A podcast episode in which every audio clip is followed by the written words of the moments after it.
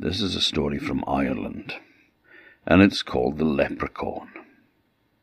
Now, you might have heard of leprechauns. They're small little men, and they're cobblers, which means that they're shoemakers. They wear a leather apron, a little hat on their head, and they sit there tapping away, making shoes. And if you catch one, you must never take your eyes off it.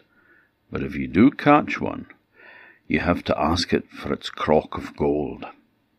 Now, a crock is any kind of ceramic jar. Um, it's where you get the name crockery from, for dishes, for plates and cups and saucers. So anything made out of pottery. And he would have a little pot that would be full of gold coins. That was his crock of gold. Now, there was a young man called Tom Fitzpatrick, and he was a farmer in Limerick. And it was Our Lady's Day, so a very important religious holiday for the people and there was no work done on that day. And he was wandering along, and he was walking in the fields where the oats had been cut, but they were still needed to be bound up and into sheaves and built into stooks. And he thought what a shame it was that no work could be done this day, when the season hadn't been very good. It had been a bit rainy and cold and wet, but now it was a nice day and they could have been working, but of course they couldn't. So he was walking along thinking this when he heard a, a sound in the distance, a, a strange tap, tap, tap, tapping sound. He thought it was a bird at first, and he went over to have a look, and in a hedge he could hear the tap, tap, tap, tap, tapping coming. So he went over to the hedge, following the sound of the tapping, and he got to a point where he went up on his tiptoes and he looked down, and inside the hedge there was a little man sitting, tapping away on a shoe. He had a little cocked hat on his head, and he had a leather apron hanging down in front of him. And next to him was a big pitcher and he would stop every now and again, and he would take a little wooden stool over to the side of this pitcher, and he would climb up on it, and he would reach down into the pitcher with a little tankard, and he would scoop out some of the contents, and then he would go back to his hammering, and he would drink away out of his tankard.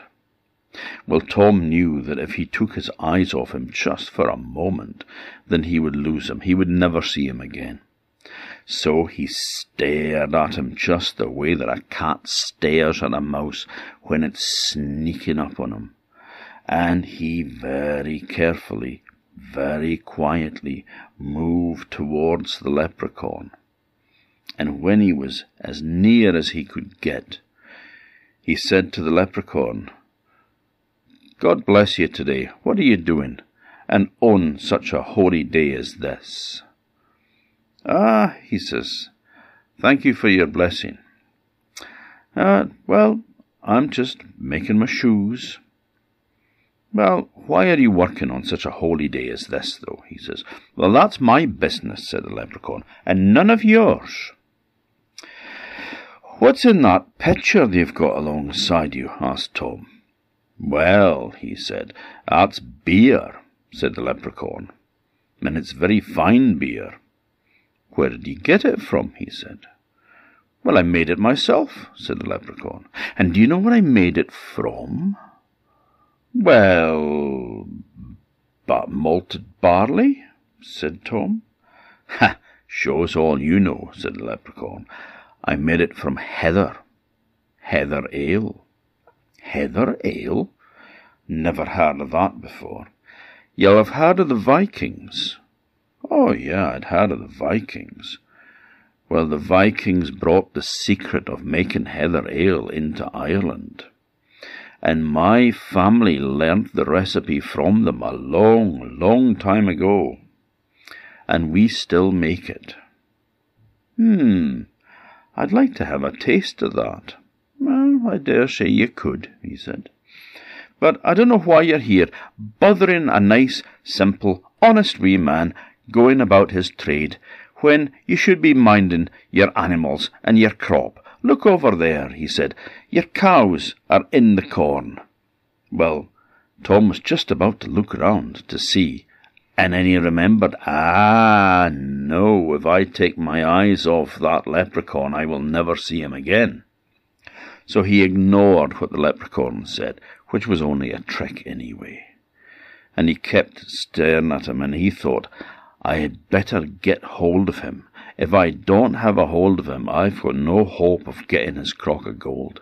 So he sprang forward and grabbed the little man in his hand, and as he did so, he knocked over the little pitcher of beer, and it spilt on the ground. So he never got to taste it. Well, he said, now, I'd like to, I'd like you to give me your crock of gold. Oh, it's my gold you're after, said the leprechaun. Yes, it is, said Tom. I would like your crock of gold. Ah, well, I could do that, I suppose. But it's not here. You don't think I would go around carrying gold with me now, do you? No, no, I have it hidden but I'll take you there. Ah, you do that, he said. Now, Tom had the leprechaun in his hand, but he still stared at it. He wouldn't take his eyes off it for a moment. He knew that it would be gone. Well, off he went. The leprechaun gave him directions. And it seemed to Tom that the leprechaun was leading him round and round in circles and all over the place.